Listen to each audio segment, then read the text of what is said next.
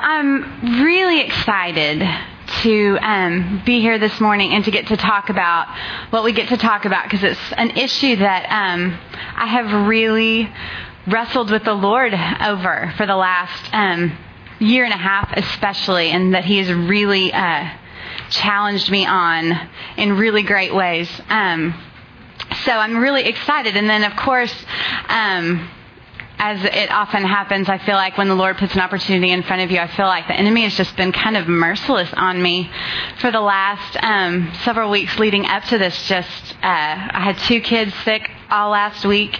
I have the third who got sick on Monday when the other two got better on Sunday, and so he's been sick all this week. And so um, the last two weeks, there has not been much sleep at our house, um, you know. But as I was just uh, just praying in preparation for this, I was just thinking, Lord, thank you for sleepless nights. Um, lest I walk in here feeling strong in myself and rested and open my mouth as if I have anything to tell you guys that's going to change your world without the power of Christ. So, um, I was just delighting um, this morning that He is strong when we're weak, because that would be me this morning. Uh, so, if at some point I do start rambling on and on, just know that it is because of a low grade sleep deprivation, and um, I will probably eventually make it back to the topic. Um, but I, uh, I do. This is such a big, big issue that um, that Paul and I, my husband and I, have been um, wrestling over for a while. And when Holly sent the, an email out to several of us months ago saying, hey, here are some topics that we would like um, covered this fall. Would any of you want to speak on them? I emailed her back. I was like, that one. I will take that one. Um, because the Lord has been so um, uh, so strongly speaking to me in this area for the last couple of years. And um, it's probably interesting for some people um, that I would even be speaking on this. There are a handful of people I know who would probably think I'm not the appropriate person to speak on protecting your kids. Um, uh, earlier this year, Paul and I moved from um, our house in North Plano. We moved down to West Dallas, and um, some people did not think that that was a wise decision with three young boys um, to move into an area that is in um, largely crisis in a lot of ways crisis of the family, crisis of the schools, crisis economically, and then all of the. Um, the things that are just present in a community when those things are um, happening. So um, even family at times has been very um, uh, concerned about our our decision to do that and our feeling like this is where the Lord is putting us and um, feeling like that's endangering our kids to go down and expose them to this world. And um, and so uh, so the idea of protecting our kids, um, I felt like as I as I thought about that, it it presupposes that there are dangers we need to protect them from. And what are those dangers? And um, and I felt like you could probably come at that question a lot of different ways. And I don't know what you came this morning hoping um, to hear about. Um, I kind of broke it down into three different um, three different angles in my head, and we'll cover all of them. We're going to move through the first two pretty quickly because it's not really where I feel like the heart of of this topic is. Um, but but I don't want to. Um, to not say anything and have you leave completely discouraged and frustrated. um, but the first thing I felt like when you look at these little children and you think, I need to protect them, at the very first, most basic level I thought about was just protecting them from themselves. Because, Lord, if you have little ones, especially if you have boys, we've got three boys, you know that sometimes you're like, Lord, I don't know how to keep them alive until they're 18. Like, they will kill themselves if I am not like on it all the time, you know? And so, um, but as mothers, we kind of we we intuitively know how to protect them, you know. And the the biggest rule that I kind of walk through my day with is that kids, and you maybe heard this before, and there are outlines on your table. They're super fancy and um, real fa fa, and um, and I don't even have like a PowerPoint or anything. They put this flip chart up here, and I I really want to use it just to use it, but I don't I didn't even ask for that. Um, but so there is um, an outline for you to take notes if you want, and some of these things are already on there. Some of these things you can just fill in if you want. But um, the rule that I usually kind of try to keep in my head with little ones in terms of just their own safety is that, and you probably have heard it before, kids will usually show you what they can do before they tell you what they can do. Um, you know, the, your child typically won't come in and say, Mom, I figured out how to open the gate to the pool. They'll just go open the gate to the pool. You know, they won't tell you, Mom, I figured out how to climb up the wall and hang from the ceiling over our tile floor. You'll just walk downstairs one day and your three year old will be doing it. Um, and so, you know, they do present um, they have such a curiosity about the world and they don't have the maturity to have the the sense to oh I better not do that yet.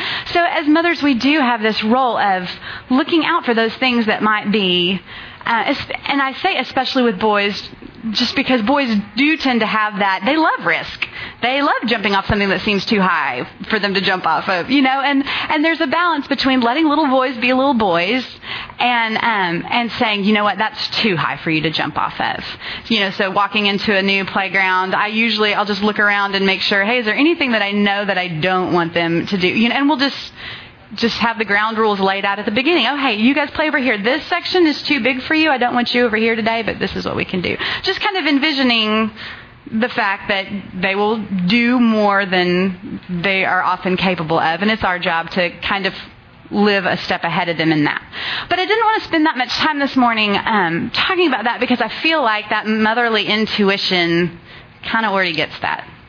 And so the second thing that I thought about in terms of what are the dangers facing our kids are probably what you would um, probably what you would most often think of just in terms of protecting them from others, protecting them from others who um, who would just out of the corruption of their own hearts harm them, um, protecting them from others who um, who maybe don't aren't out to get them, but it's just the reality that their friends at school or have older brothers who have older friends, and there's just stuff out there that they're going to be exposed to, and um, and it's a broken world with. Um, with a dangerous element to it that our kids are vulnerable to, and um, and so I did want to talk about that a little bit. I, a couple of things that I've just kind of come into um, I don't know, come into um, come to see through different relationships around me. Just I I think sometimes we in the church can um, can get so used to trusting people and assuming the best about others um, that we sometimes are just quick to make assumptions about who we can entrust our kids to.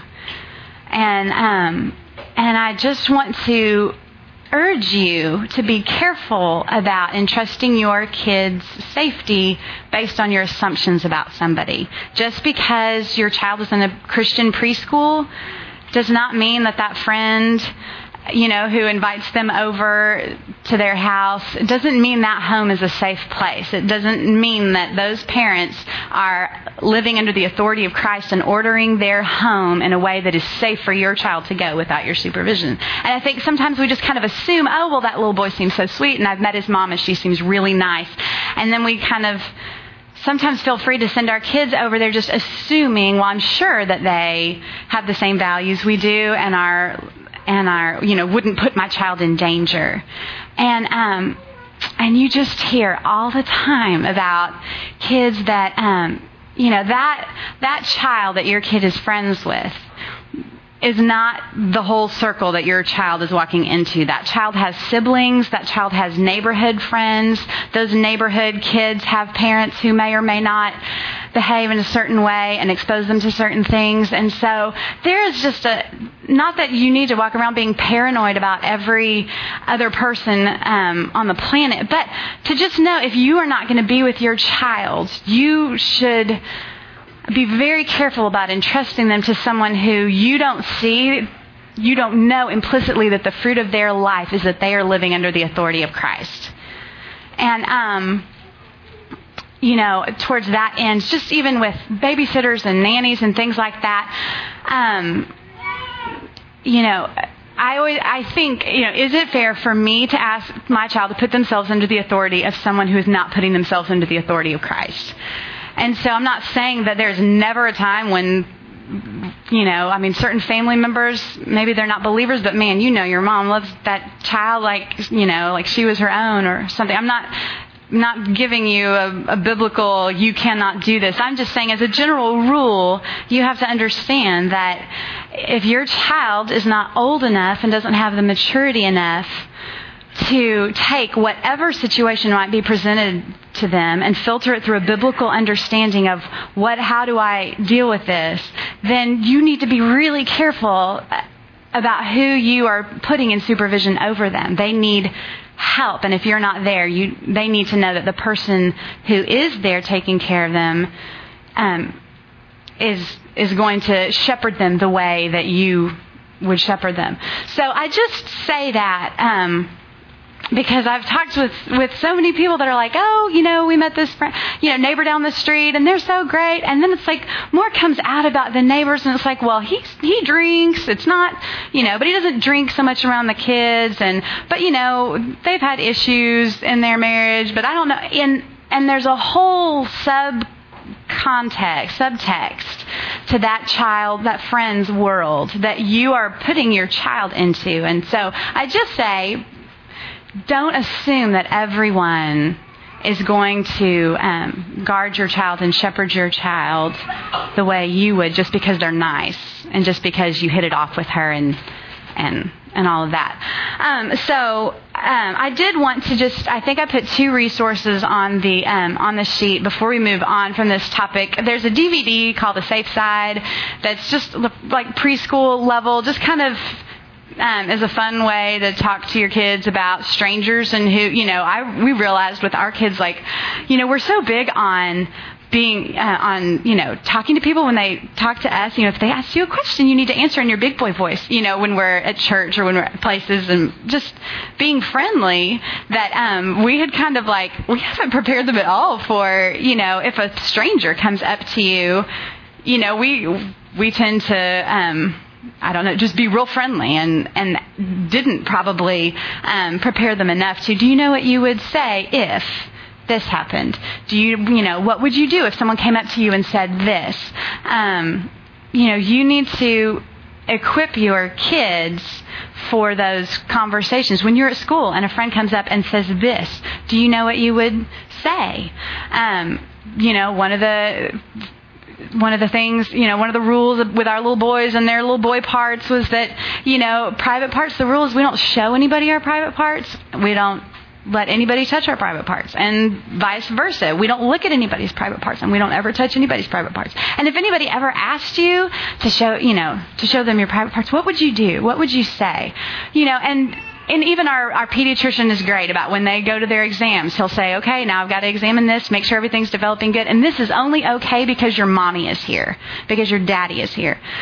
Um, so just envisioning kind of like the, the first, um, the first point of just thinking one step ahead of of what your child is going to face and equipping them, teaching them. And that's something that would just be great for you and your spouse to sit down and say, hey, are we, you know, have we been teaching our kids? Do you know what, what you would do if you ever got separated from mommy and daddy? Do they know your cell phone number? Could they, you know, could they call you? Do you know what you would ever do if someone said, hey, come to my car? I, you know, I've got something for you. Or if they came to you and said, hey, your mommy is over here and she needs you. You know, have you talked with your husband about how do we, what are we going to tell our kids? How do we equip them for when those situations come? So, um, so the DVD is something that you could just you could take a look at. Maybe you like it. Maybe it gives you ideas of how you want to address I'm not not the gospel on stranger danger, but it's it is a resource for you. The second resource I put down, a girl emailed me. She was like, "I can't be there Thursday morning, and I really wanted to, but there's this book. Do you have it? Um, it's called Protecting the Gift: Keeping Children and Teenagers Safe and Parents Sane." um, by Gavin de Becker. Um, he's not a believer; it's not a Christian book, but he has been in the business of in. Uh, kind of danger prevention for years and years and years, and it came out of his own very dysfunctional um, home life as a kid. Um, but you know, it it goes through a lot of those typical um, issues, just of um, you know, strangers at school. Um, friends as enemies, babysitters and nannies, um, just kind of all of those just the, the danger, the violent danger in the world. How do you anticipate it? How do you prepare for it? How do you? So it, if you're looking for um, something to kind of give you ideas in terms of how to think through some of those real practical things, that might be a book you might want to check out. So, um, those are, are real basic, easy to see dangers that I feel like as moms we know it's out there. Scares us a little bit when we think of our children in a world where there is so much corruption and um, just godlessness everywhere that you look. But um, as I thought about the title, The Truth About Protecting Your Kids, that made me think another way to say that would be what would Jesus say if he came up here and they said, Teach this group of women the truth about protecting our kids? What would he tell us? And that's kind of how I how I approached this.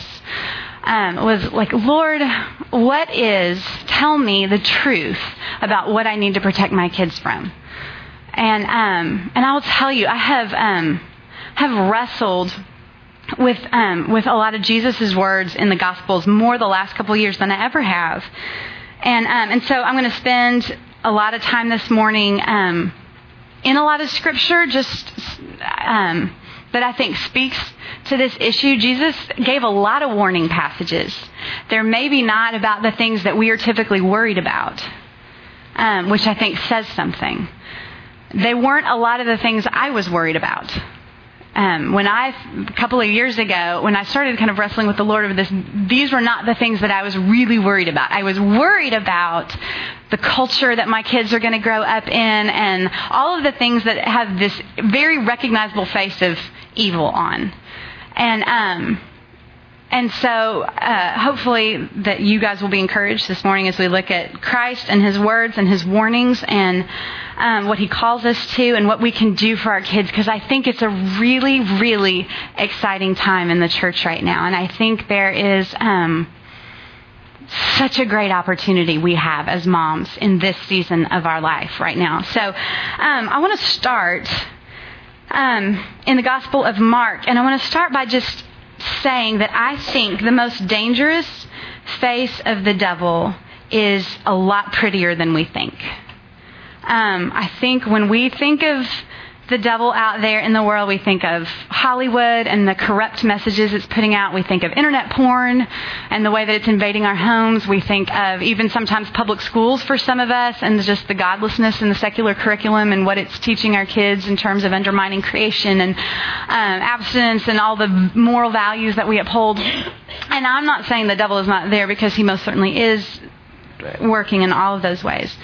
But um, I want to read to you from Mark 8 starting in verse 31. Jesus has been with his disciples and he's been um, been teaching in the villages, and it says he began to teach his disciples that the Son of Man must suffer many things and be rejected by the elders, chief priests, and teachers of the law, and that he must be killed and after three days rise again. He spoke plainly about this. And Peter took him aside and began to rebuke him. But when Jesus turned and looked at his disciples, he rebuked Peter. And most of us know what he said. He said, Get behind me, Satan. And then he explains why why Peter is this adversary to him right now, this enemy. He says, You don't have on your mind the things of God, but the things of men. And he doesn't say you don't have on your mind the things of God, but you have on your mind these evil, violent, immoral things. He just says it's just the things of men. And um, and I think, wow, that is a really strong statement. Um, you know, Peter is not telling Christ, you know, I think we would probably be in the same boat as Peter. You know, you hear your friends saying it's going to be pain, it's going to be rejection, it's going to be suffering, it's going to be death. And he just takes him aside and says, Lord, no. I mean, and he knows who he is. Just the verses before, Jesus is walking around with his disciples saying, Hey, who do people say that I am? And they say, Well, some say you're Elijah, some say you're John the Baptist, some say you're a prophet. And he says, Well, who do you say I am? And Peter nails it. He just says, You are the Christ. You are God's sent one to us to redeem our people. He knows who Jesus is. He believes, the belief is there, knows it. He just hears his friend talking about death and suffering and all these things that doesn't seem to Peter like God's plan. No, you're, I, you know, he wants hope. He wants life. He wants victory for Christ. And Christ doesn't say, hey, I know that you love me. I know that this might not make sense to you. He says, you are an enemy to me when you think like this. Get behind me because you are thinking like a man. You're not thinking the things of God. And, um, and I think that if we looked at a lot of our lives, I wonder how much of it are we thinking truly about the things of God and how much are we just kind of thinking about the things of men? Not evil things, not perverse things, just the things of men. Um, Paul says something similar. It's a different context, but he says something similar in Philippians 3. Um, you know, this is great passage where he says, um, you know, everything that he had before Christ is lost to him now. Everything that he lived for, everything that he thought was gain, he considers it garbage compared to knowing Christ. And that's all I do is I press on to know him more and to take hold of the prize for which God has called me heavenward in Christ Jesus. And it's this great passage about Jesus is everything, the world is nothing. And um, and he says in verse 15 that if you're mature in Christ, you should have this view of things. Um, and if you don't, God will make it clear to you. But join with others in following my example and take note of those who live according to the pattern we gave you. Now listen to this. In verse 18, he says, For as I have often told you before and now say again, even with tears, many live as enemies of the cross of Christ. And so I think, okay, what do I think an enemy of the cross of Christ looks like? I think we have the picture that we hold up in our mind of, you know, the devout atheist who just mocks religion and it's a crutch and all that. I just watched a clip from a guy who's a scientist and um, just came out with a new book on why science is capable of producing morals, why we don't need religion for it. And he just had some really strong words to say on the God of Abraham and about how we could have all improved on you know, the Ten Commandments in about two minutes with um, half a brain. You know, just very, very um, mocking of this idea that there's this God up there that gave us this great law, you know, so lacking in his mind. And um, I look at that and I think that to me looks like an enemy of the cross of Christ. You know, you look at some of um, what goes on in Washington or in Hollywood or in any place in Europe, you know, and you're like that, or you know, the Middle East. You know, you're like that is yeah, that's like you're just it's an enemy of the cross of Christ. It has nothing to do with that. But here's how Paul defines an enemy of the cross of Christ in verse 19. He says their destiny is destruction. Yes, we would we would assume that their God is their stomach. It's just their own appetites. Their glory is in their shame, and their mind is on earthly things. He doesn't say their mind is on evil things, evil, immoral, wicked things. He just says their mind is on earthly things. They live as an enemy of the cross of Christ. And um, I struggled with that. I still struggle with that. How much am I living for Christ? And how much of my life is spent just kind of concerned about earthly things? And back in Mark 8, after Jesus rebukes Peter and says, You don't have on your mind the things of God, but the things of man, he tells his disciples, he calls them to them and calls the crowd to him, and he says, This is what it looks like to follow me. This is what it looks like to have on your mind the things of God. He says, If anyone would come after me, he must deny himself. He must take up his cross. One of the other gospels says he must take up his cross daily and follow me. For whoever wants to save his life will lose it but whoever loses his life for me and for the gospel will save it. Um, so, my uh, my premise this morning, what I what I believe to be true, is that the most dangerous place that we can raise our child is in a home that claims to live for Christ, but really we just live for ourselves Um, John Piper has a great quote in one of his books that was really good on the hunger of God. He says, The greatest enemy of hunger for God is not poison, but apple pie. It's not the banquet of the wicked that dulls our appetite for heaven, but endless nibbling at the table of the world. The greatest adversary of love to God is not his enemies, but his gifts.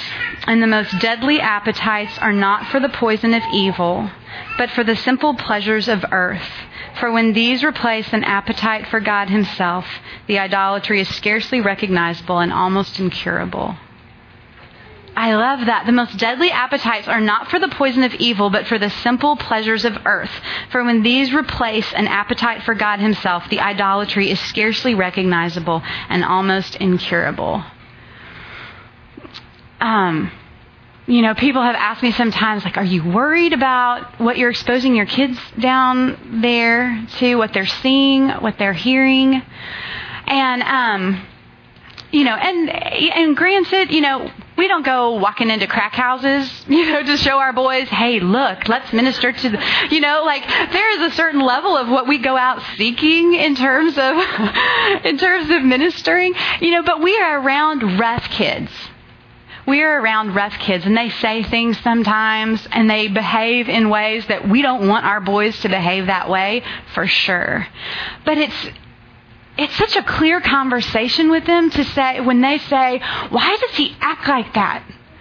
It's it's easy to say, you know what? He does not have a daddy at home loving him and teaching him. His daddy's in jail. He does not have a mommy who is shepherding him and loving him the way that Jesus says you should be loved. He doesn't have people explaining to him how much Jesus loves him and how Jesus calls us to act.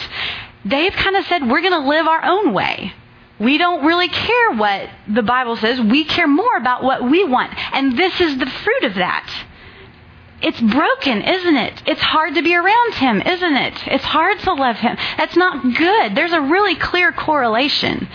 So, in, in some ways, I'm like, no, I kind of like that my boys get to see the brokenness and the futility of life apart from Christ. And not certainly that everyone down there is living apart from Christ. There are precious people who care um, about the community and reaching the community for Christ like other communities. It's just a little bit more in your face down there. I worry more about growing up in in this um, culture where they kind of have everything they need and kind of everything they want and everything's kind of convenient and easy and it looks good and you could go through life feeling like as long as you kind of a, keep to a certain level of morality and kind of keep a certain amount of like church related things in your world that it's good and you can still kind of just live for yourself. That to me is is scarier. It's harder to see no this is not living for christ because life looks good. It's it's it's completely possible for life to look really good and for it to be totally off track from what Christ says matters. What he says, the only thing that matters.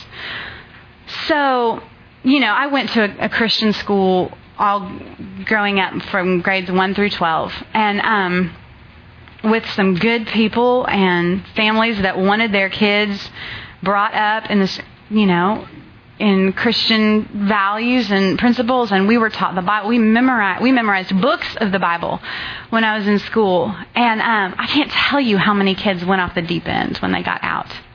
You know, and you hear that it's you know kids grow up in Christian homes and they kind of go off and get lost for a little while and kind of have their wild years or whatever because they're so uninspired by what they've seen Christianity to be um, and it's been largely this whole thing of you can't do this. We don't watch these kinds of movies. We don't go to these kinds of parties. We don't drink. We don't use this kind of language. We don't. We don't. We don't. We don't. We don't. We don't. We don't. In the name of Jesus. And then. Um, and then we kind of just do what we want after that, you know. We just kind of try to enjoy ourselves in the most PG way we can because that's appropriate. And um, and I just I don't think kids are inspired by that. But they think that's the church. They think that's what Christ is, so they go off looking for something else to be fulfilling. Um, so, a couple of the dangers that I want to, um, that I think are probably the most, um, the most deceptive and the, the, biggest issues for us today and where we live um, at this time. I think the first is money and possessions. Um, I think our children are in danger of growing up with everything they need and virtually everything they want. And I don't think we even think it's a danger sometimes. I think we think that we are blessing them with those things. And um, the reality is that the Bible, for the vast majority of its of its um, speaking on this topic, does not address it like that. And um, we'll read Mark 10, which is a passage I'm sure you guys are really familiar with, but we'll read it again starting in verse 17. It says, As Jesus started on his way, a man ran up to him and fell on his knees before him. Good teacher, he asked, What must I do to inherit eternal life? Why do you call me good? Jesus answered, No one is good except God alone. You know the commandments do not murder, do not commit adultery, do not steal, do not give false testimony, do not defraud, and honor your father and mother. Teacher, he declared, All these I have kept since I was a boy. Jesus, I love this line. Jesus looked at him and loved him. One thing you lack, he said. Go sell everything you have and give to the poor, and you will have treasure in heaven. Then come follow me. And I hate this line. It says, At this the man's face fell, and he went away sad because he had great wealth. And what drives me crazy a little bit when you hear this passage taught most of the time is the first thing someone will say is, Now Jesus is not saying you have to go sell all your possessions and give to the poor. What Jesus is not saying, as if to say, this is not that big of a deal. Don't worry, you don't have to do this much. Let's just get that on the table. It's not that radical. Um, but Jesus doesn't qualify his statement like that. What Jesus says when he turns around to his disciples is how hard it is for the rich man to get into the kingdom of heaven. It is stinking hard for the rich to get into the kingdom of heaven. So whether or not you want to say that Jesus expects all of us to sell everything we have and give to the poor, which which I don't think that's what Jesus is saying. Jesus' summation of that experience was it is hard for the rich to get into the kingdom of heaven. And um I just I just in my flesh, I don't see having a good salary and making a good income and having the things that make us comfortable. I don't see that as dangerous. I don't. And um, I think we should be concerned about that passage. There's only a couple of reasons I think that we shouldn't be concerned about the passage. We shouldn't be concerned about it if Jesus was exaggerating and it's really not that hard for the for the wealthy to enter the kingdom of heaven. Um, maybe he was just um, you know, just giving us shock value, and it's really no harder for the wealthy to enter the kingdom of heaven than anybody else. Um, I don't think that's true, and I think the Bible has a lot of passages that warn about the deceptiveness of riches and that your life doesn't consist in your abundance of your possessions and you shouldn't be storing up treasures on earth, you should be storing up treasures in heaven, and that those who love riches and want to be rich will fall into temptations and pierce themselves with many griefs. And so I, I put some of those passages down there. Um, so that's one. So if Jesus is exaggerating and it's not that big of a deal and it doesn't really make a difference how much you have, um, then we don't need to be concerned. But I, I don't think that's true. Um, or, you know, we don't need to be concerned if um, if we just don't fall in that group, if we aren't rich. And most of us probably don't think of ourselves as rich. I don't think of myself as rich but I have to, I read these statistics, and you probably all read them because it's kind of socially in right now to be aware of the third world. Do you know what I mean? That's very in. You know, it kind of came in with Bono like several years ago, and then like the whole hole in our gospel and Francis Chan and David Platt and all these great, you know, speakers have really kind of risen up in the church and said, "Hey, look around you." But you you read these statistics like if you make $50,000 a year, you are wealthier than 99% of the world. Than 99% of the world at $50,000 a year. Um, that 4 billion people in the world live on less than, than $2 a day or less that we will spend more money this year on things like soccer and gymnastics and piano than some people will spend this whole year to feed and clothe and care for their kids. And I, I hear that and I know that. But it almost seems so like unbelievable and unfathomable that I kind of just like have this auto switch that kind of turns off and I kind of just go back and do my day because I'm like, that can't be true. And if that's true, then like, then I don't know what that would mean for me of what I need to, what I should do. And so it's almost just kind of easier to kind of turn around and go, man, I will say a prayer for them. And then, and maybe, you know, maybe like not eat out the next time that I want to instead of cooking, but like, but we need to see ourselves as wealthy and that that we have a gift that has been given to us that is not for us. You know, Francis Chan in, in Crazy Love, I, I love the way he puts it. He talks about when Jesus fed the 5,000, when he multiplied the food, like how absurd would it have been for the disciples to hold on to it and take it home and be like, score, we've got like all this stuff. We could live for a long time on this. Like, but it wasn't for you to keep. It was for you to distribute to the masses. Like what you have is not for your just own enjoyment, but it's for you to show the world God's provision through His sacrifice and through your sacrifice.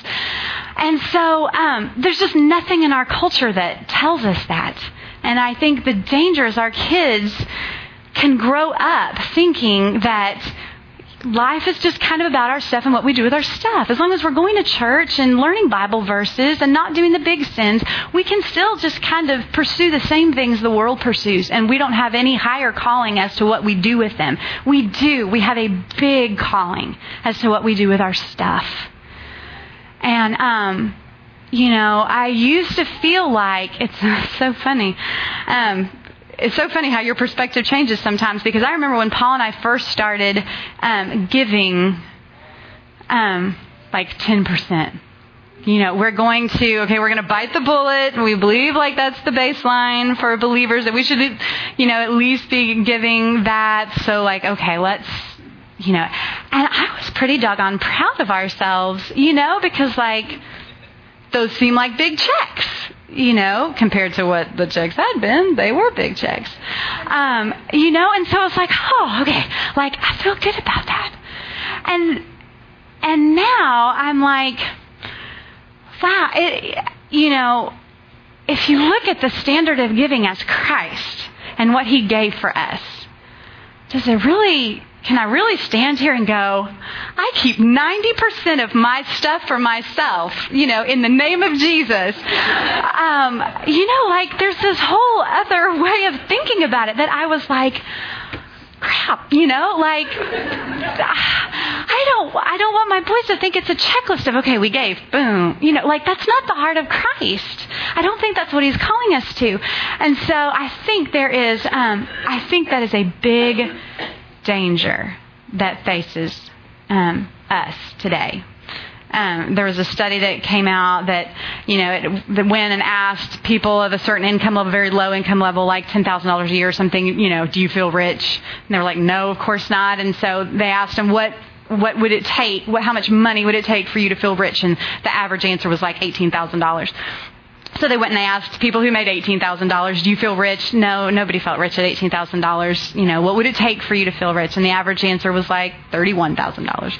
So they went and, and of course it went on and on. Nobody feels rich because you're usually comparing yourself to the person who lives in this neighborhood or drives this kind of car or goes on these kinds of vacations and we don't do that. But, um, but the fact is that we are, everyone in this room. Um, is wealthy, and it, I think our kids, you know, um, they see they see the world going after these things. They shouldn't see us going after these things. We should be the ones saying, you know what, these things don't matter.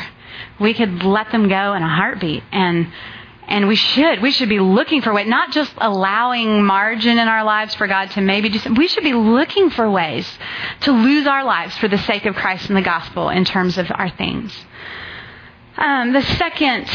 Uh, the second thing that I think is um, a danger for us, something that competes with denying ourselves, taking up our cross, and following ourselves, however you want to say it, is just our own comfort, our own enjoyment.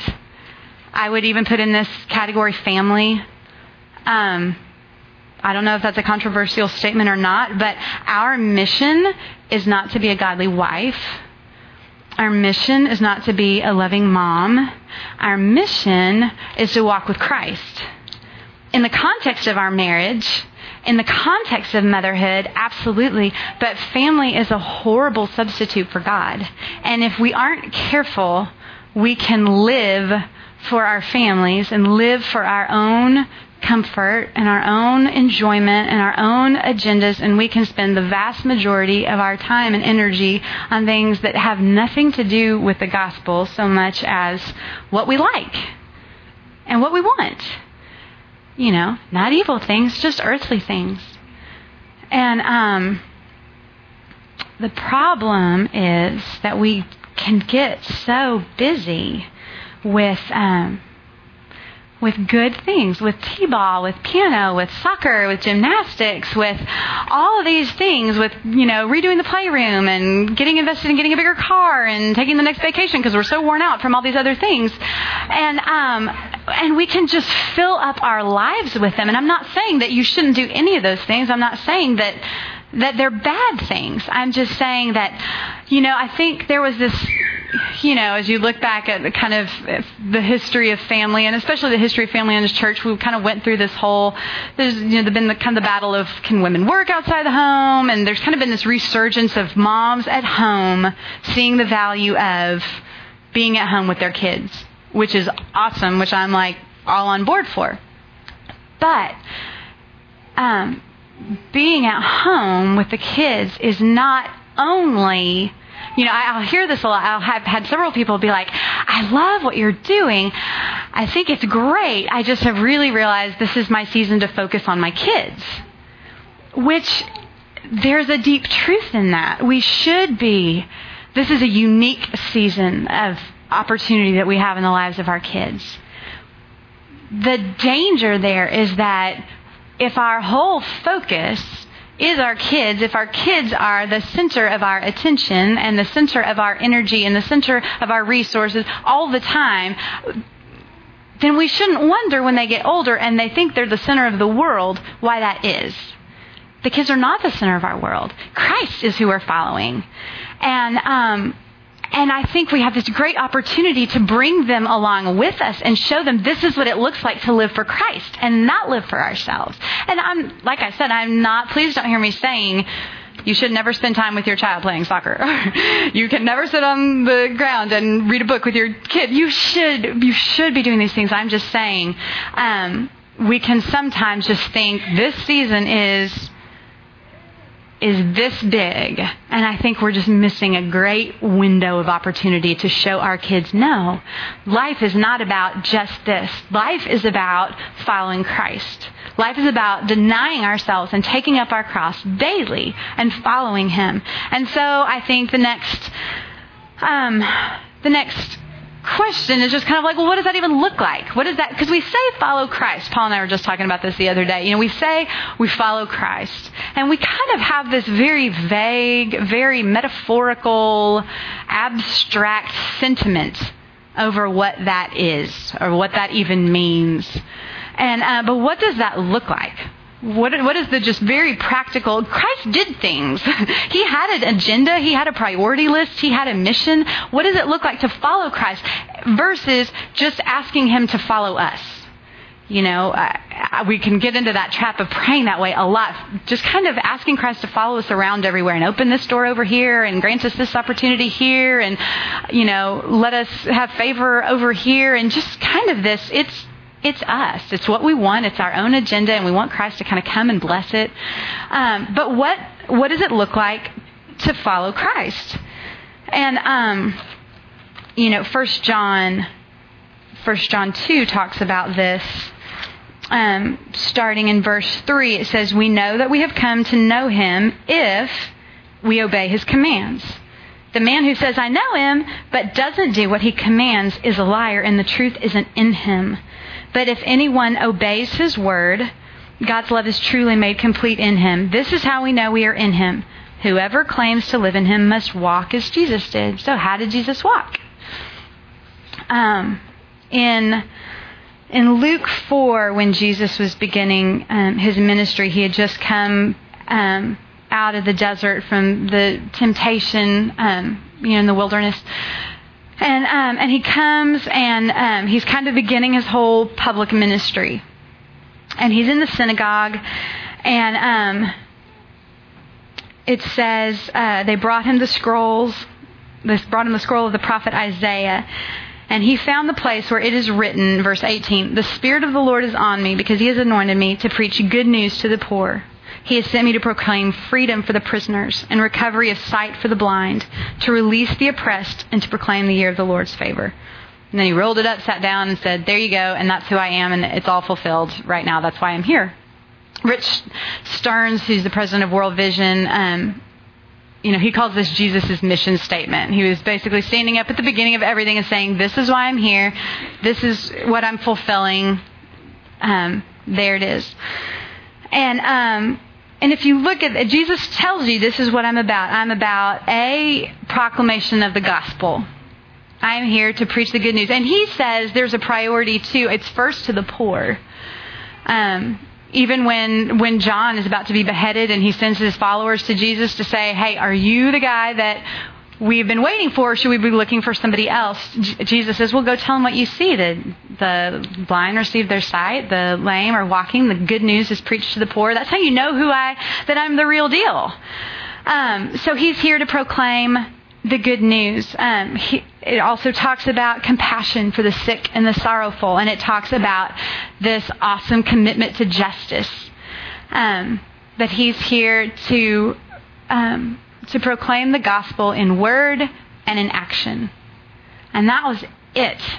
Everything is about that. Everything is about rescue. It is about rescuing people out of the domain of darkness and into the glorious light that God has brought us to in Christ. He says, This is what I'm about. And his whole life is about that. So, I think we just need to ask ourselves how much of our life is spent on his priority list and how much of our life is spent on our priority list. Because we can say we're following Christ, but if 90% of our time and 90% of our energy and 90% of our resources and 90% of everything we have is really kind of for us, then there's a disconnect. And I think it's a dangerous place to raise our kids. Um, you know, there's a difference between living to proclaim the good news and looking for a natural, unawkward way to bring up spiritual truths with someone in a way that won't make them feel too awkward. And, you know, we can get so so off track in the way that we think about it. I mean, and I, I will tell you, I like, I've struggled with that. With, with just this, okay, if I say that I am following Christ, and the number of times this year that I shared the gospel with someone is in the single digits, how, how much of that is really, how much time do I spend really following Christ? Um, you know, and if you're like, well, I just don't know that many non believers where I live, I have to live somewhere else. Do something else. It's, something needs to change because that should be, the, the priority should be if nothing else happens, we should be doing this. Um, you know, compassion for the sick and the sorrowful and justice for the oppressed and all these great things. The world needs to see that the followers of Christ care about those things. Our kids need to see that we care about those things because that's what Jesus cared about. And I think when we kind of reduce Jesus' interest in us down to the most very, very superficial of things, and I'm not saying Jesus doesn't care about little things, but um, when we reduce it all down to just, we got this great parking space, I don't think that speaks of the glory of Christ. I don't. I'm not saying that, like I said, I'm not saying he doesn't care about even the little things, but we know this even as parents, don't we? Where, you know, if you have two or more children, you have experienced this at some point. One of your children hurts themselves.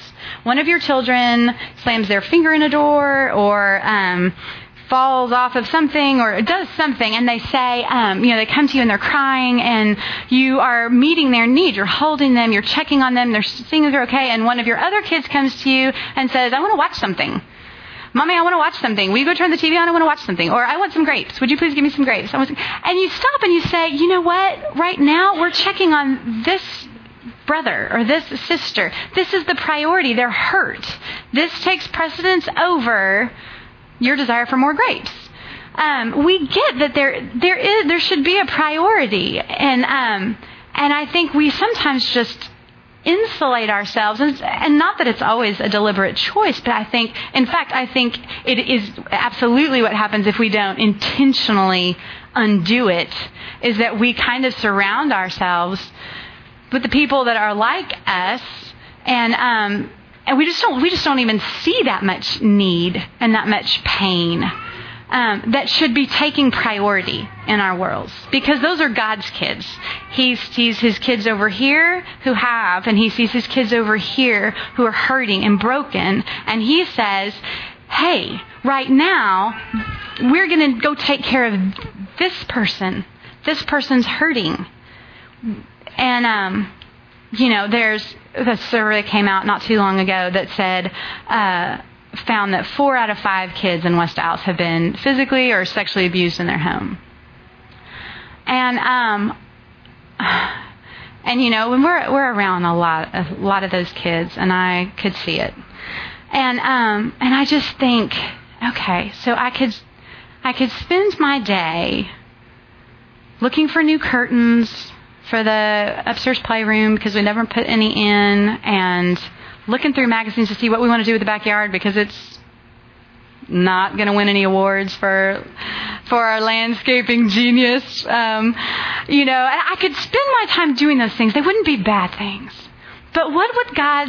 What does God think about that when He says, "But right across that gate, there are thousands of kids who are in deep pain." What's the priority? Because I, I know what God's priority is. I know what his priority is. So how am I ordering my life around that? And do my kids see that this is what following Christ is? We might like to do these other things, and sometimes we may have the time and, and the ability to do those, but we're not going to live for those things because that's not what God's heart is living for. He's not just living for us to have all of our stuff and do all of the things that we like. Um, you know, Hebrews 13:3 says to remember those in prison as if we were their fellow prisoners, and to remember those who are being mistreated as if we ourselves were suffering. Um, that's just a big statement. I think that's what Christ wants from us, but I don't. I don't know if um, the voices in this world are so loudly speaking in the other direction that I that it's hard to remember.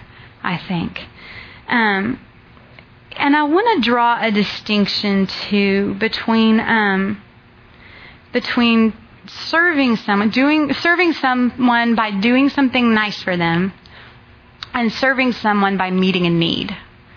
There are, there's a difference, and I, both are good and both are important. And I think we do. Um, I think we do the one easily with our kids. I think it's easy to show our kids. We should think of our, you know, when their friend comes over, we want to serve our friend. We want to let them go first, or we want, we're teaching them manners. We're teaching them to put others before themselves, or let's, you know, write a card for, um, you know, so and so at daddy's work and leave it on her desk. And, you know, like those are good things that we should be teaching our kids. And we get those things kind of naturally.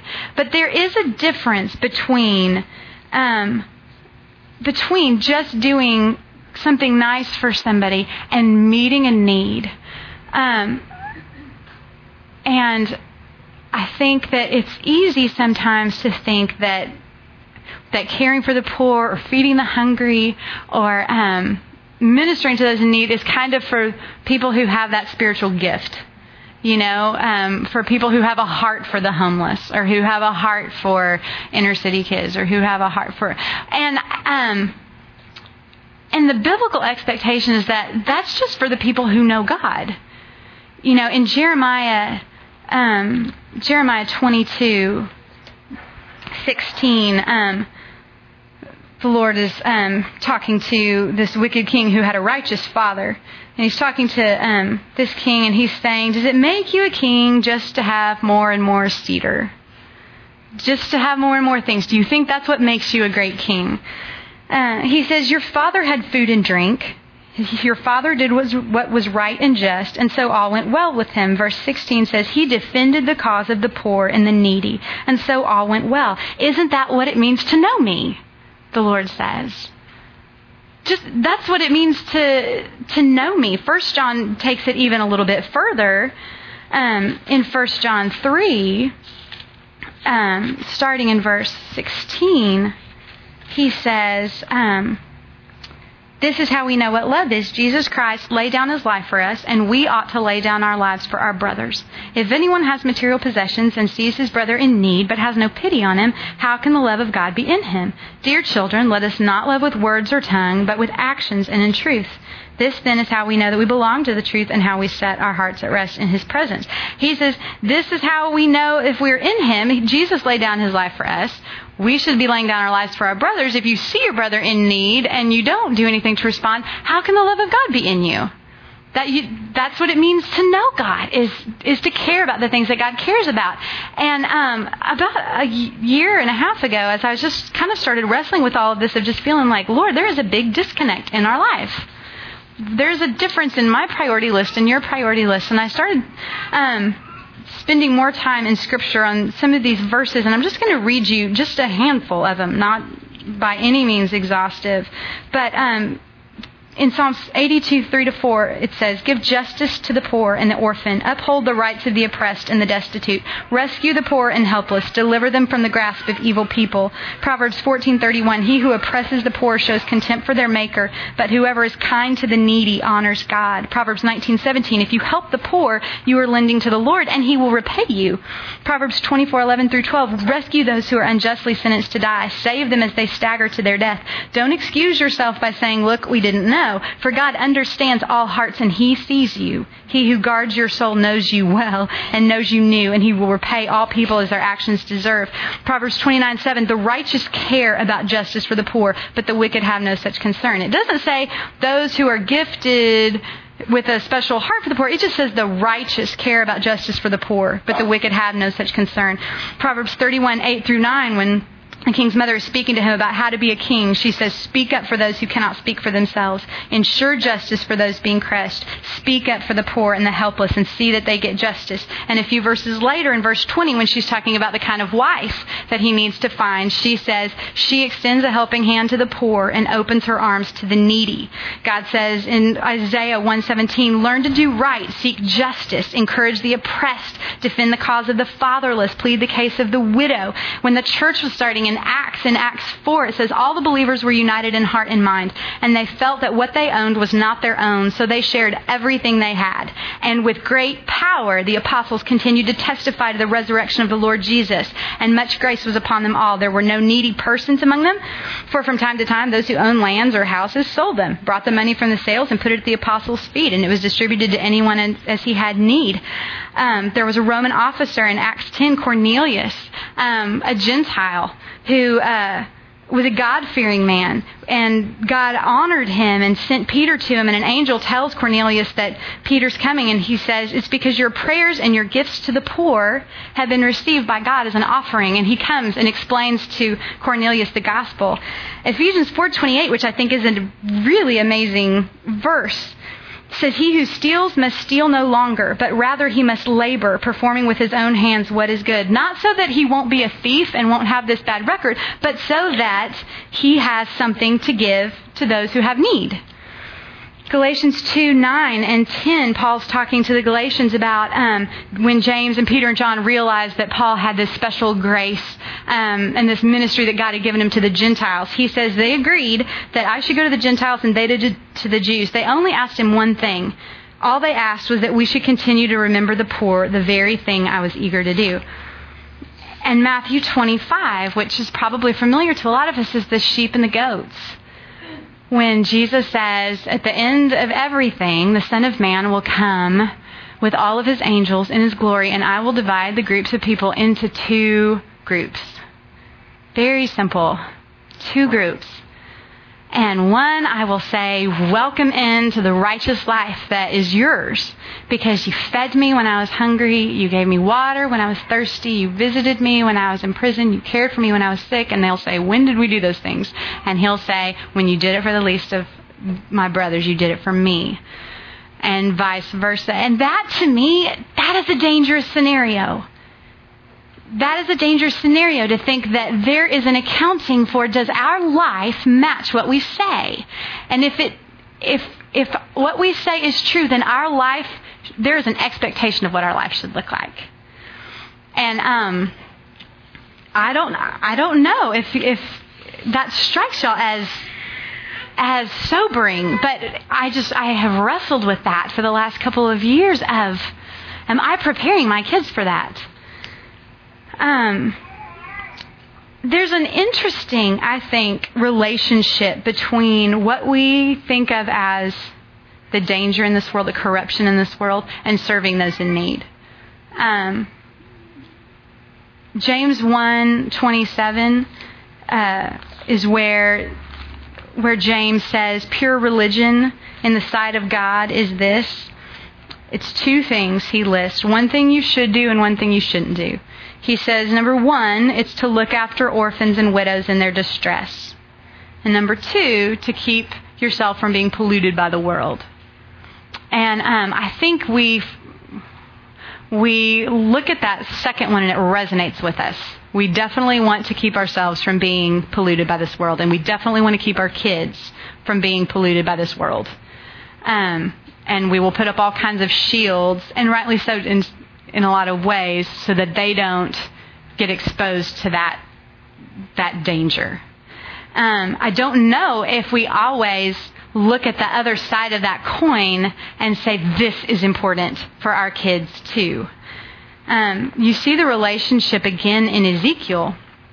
In Ezekiel uh, 16, verses 49 to 50, you know, it talks about Sodom. And for most people, if you said, what was the problem of Sodom? It would be a pretty quick answer of it was immorality, homosexuality. If you go back to the you know, to the time when God destroyed it with fire, you know, and he sent the angels to warn Lot and his family. And, um, you know, the lawless men of that city were coming out um, with some pretty outrageous ideas um, in terms of uh, morality. And so we, we see that and we are disgusted by it, rightly so, and we are, um, we don't want our kids to have any part of that. But Ezekiel 16:49 says, Sodom sinned. This was the guilt of your sister Sodom. She and her daughters had arrogance, abundant food, and careless ease, but she did not help the poor and needy. In the New Living, it says Sodom's sins were pride, gluttony, and laziness, while the poor and needy suffered outside her door. Um, but conversely, conversely, I think if you look at Isaiah 58, God gives these great promises and these great um, words of blessing to. Here's what happens though when you do live this life of serving those in need. He says, starting in verse, verse 5, he says, Is this the kind of fast I have chosen? Only a day for a man to humble himself? Is it only for bowing one's head like a reed or for lying on sackcloth and ashes? Is this what you call a fast, a day acceptable to the Lord? This is the kind of fasting I've chosen to loose the chains of injustice and untie the cords of the yoke, to set the oppressed free and break every yoke. It's to share your food with the hungry and to provide the poor wanderer with shelter. When you see the naked, clothe him and don't turn away from your own flesh and blood. Then your light will break forth like the dawn, and your healing will quickly appear. Then your righteousness will go before you, and the glory of the Lord will be your rear guard. Then you will call, and the Lord will answer. You will cry for help, and he will say, Here am I. If you do away with the yoke of oppression, with the pointing finger and malicious talk, I love this part. If you spend yourselves in behalf of the hungry and satisfy the needs of the oppressed, then your light will rise in the darkness and your night will become like the noonday. The Lord will guide you always. He will satisfy your needs in a sun scorched land and will strengthen your frame. You will be like a well watered garden, like a spring whose waters never fail. I love that. If you spend yourselves in behalf of the hungry and satisfy the needs of the oppressed, your light will rise in the darkness. God will, God will say, Here I am. And your righteousness will go before you, and all these great beautiful um, words that he has for people who say, My heart is going to be broken for the things that break God's heart. That was Bob Pierce's prayer, who started World Vision back in the 40, late 40s, early 1950s. He said, "Let my heart be broken for the thing, for the things that break God's heart." And um, that's how I want us to pray for our kids. You know, D.A. Carson, who's a New Testament scholar at um, Trinity Seminary, um, he said, I look at my children and I wish for them enough opposition to make them strong, enough insults to make them choose, and enough hard decisions to see that following Jesus brings with it a cost. A cost eminently worth it, but still a cost. So um, I feel like you might want to claw my eyes out and say, Do you know how tired I am? I have a baby at home, and what are you saying? Like, do you know how hard it is right now and how much time I don't have? And, um, you know, and I think it, it is a valid question to say, What does that mean for this season of life? Um, you know, I'm I'm in it. I feel like I'm coming out of it just a little bit. You know, our kids are six, four, and three. Um, and when that youngest one gets up to three and is potty trained and able to communicate in mostly legible, you know, sentences, then like your whole world does change a little bit. Um, so what I'm not saying is um, you need to be putting one or two or three more things on your plate. Um, I didn't bring like a list of watermark serving opportunities so you could look through and be like, okay, what do I need to be doing? Because I'm I'm not saying load up your plate more. Um, but I think the danger is we we can look at this season of life and say it's crazy, and it is crazy with little ones, and we think it'll be easier a couple years down the road. But a couple years down the road, everybody's getting into school, and you've got all kinds of different teachers and classroom activities that you're a part of, and PTA, and getting used to the rhythm of that, and um, you know, they get a little bit older and then homework's taking more time and their friendships are getting a little bit deeper and they want to spend more time there and sports practices are taking more time. And then they're kind of starting to get into junior high and all of the physiological and emotional transitions that are happening then just take everything out of you. And then they get into high school and it's, you know, you're consumed with getting your grades up for college admissions and driving and dating and bigger issues than you've ever faced. And then they're out of the house and you really have time to start serving. It's just, it has no impact on your kids then. You know, there will always be something that makes it not convenient it will never be that we just have all this free time that we don't know what to do with, so we'll just go invest it there. It, that will never be the case. So, um, am I saying that you should be out like 40 hours a week working at the DPRC? Probably not, you know. Um, but I think all I'm saying, all I'm encouraging is let's let's pray not just you know, for our kids to have a good teacher at school and not just for them to be able to make friends without too big of a hiccup and and for those we should be praying for our kids. David prayed all through the Psalms, protect me, protect me, protect me from physical things. We should be praying that for our kids, but um I would love it if we would wake up every day and and pray, how do we lose our lives today for the sake of the gospel? How do I show my child that that's what that's where life is? Because that's where life is.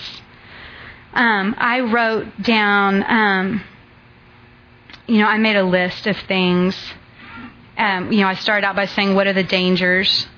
Um, out there, and some of them are really easy to see. These were some of the dangers that I wrote down, and I encourage you to just kind of think through as you spend time in God's Word and with Him. Think through what are the things you want to protect your kids from and what does it look like to do that? I said, I want to protect my kids from the lie that as long as they live morally and responsibly with some acknowledgement of Jesus, life can still be all about them. I want to protect my kids from the power of possessions. I want to protect my kids from the laziness that keeps seemingly well intentioned believers from making any real difference for the cause of Christ. I want to protect my kids from the notion that being academically smart, athletically strong, or relationally respected is their ticket to any kind of meaningful success. I want to protect my kids from the myth that being a Christian is anything less than denying themselves, taking up their cross, and following Christ. Because the church needs parents who will pray this and live this. The world needs parents who will pray this and live this. And we have this opportunity. They are around us all the time. Um, at this age, and it's such a formative age, and they're just sponges. They're soaking up everything. What a great time to show them this is what our life is about. It's not all about us, what we like, what we want, what we do, what makes sense to us. Um, you know, Paul and I spent a lot of time last year went through a couple of books together just so we could kind of read the same things, be on the same page, talk over it, you know, just praying through that, just saying, God, what is not on the table for us? We, we feel like everything's always been on the table, but, you know, what needs to be on the table that is not really on the table? And, um, and just see how would, how might Christ reorder our lives? Um, it's been, we, I love being where we are right now. I never would I never would have said we felt like God was stirring us to move. We felt like this is not our life anymore. Uh, it just doesn't it makes sense to the world good value for good space in good neighborhood and good schools, all of that. It made sense to the world. But I don't want my life to make sense to the world, you know? Um, so what are we missing? What is, you know, I wouldn't have said, I bet we need to move to a really impoverished area where there's a lot of drugs and a lot of prostitution and schools that are completely in crisis. I wouldn't have said, I bet that's what he, you know, we just kind of assumed, well, let's just move closer in where we've got friends and we'll downsize, and it just sounded good. And um, and we just kind of realized, no, we're kind of just operating on our own assumptions and our own agendas and our own thoughts, and there are things that are not on the table that we thought were. And so, um, so that's my encouragement to you today is um, yes, let's be careful and cautious in the way that we view, um, in the way in what we expose our children to, in terms of who we trust to care for them, um, knowing that there are dangers in the world that um, that are real and that will have real effects on our kids. And let's do what we can to be smart about the situations we put them in. Let's pray for the Lord to protect them. Um, David's a great model for that. But um, but let's spend the time looking at our own families and our own lives and say, where are we living with the things of God on our mind daily, practically, tangibly, and where are we really just kind of living for earthly things? Um, and see what God will do in our families and through our families because of that. Um, okay, good. I finished. Um, I wanted to finish with enough time to like have be able to dialogue about it a little bit, or questions, or we can go back to some of the things at the beginning. If you were like, "This was not why I was here," I wanted you to tell me how to deal with this stranger down the street. Um, to be able to come back a little bit um, and have whatever conversation needed to take place. Um, and we do we have we have time for that, right? Yeah. Okay. Oh yeah, we have plenty of time. Um, just if you raise your hand. I, we, are recording this, so it makes better sense to people listening if we hear the question and the answer. So I'm going to run to you with the microphone if you've got questions. So, just curious, you kind of addressed this, but short of picking up and moving to West Dallas, which probably most of us aren't going to accomplish in our lifetime, what can you think of any tangible examples to? I mean, I know it looks different for everybody. Right. Yeah, that's the thing. I think it it does look. I wrestled with the Lord a lot over. Okay, what do I, um, what do I put before them? You know, like I thought about about getting the watermark. Um, you know, there's a whole big list of areas where Watermark is investing in terms of um, communities that are in need. Um, through Brother Bill's Helping Hand in West Dallas, through Union Gospel Mission, through outreach areas to Vickery Park, to international things. Um, and I just, I just didn't do it. I just kind of felt like I really think the place to start is not looking through, okay, what are some options? I really think the place to start is just, Lord, everything's on the table. Careers on the table, house is on the table, school is on the table, everything is on the table. What would you like us to do? And uh, because I don't want to, I don't, because I don't know what it would be would be for you. I don't. Um, you know, people will sometimes be like, um, that's so great that you have a heart for urban ministry. I'm like, I've never had a heart for urban ministry.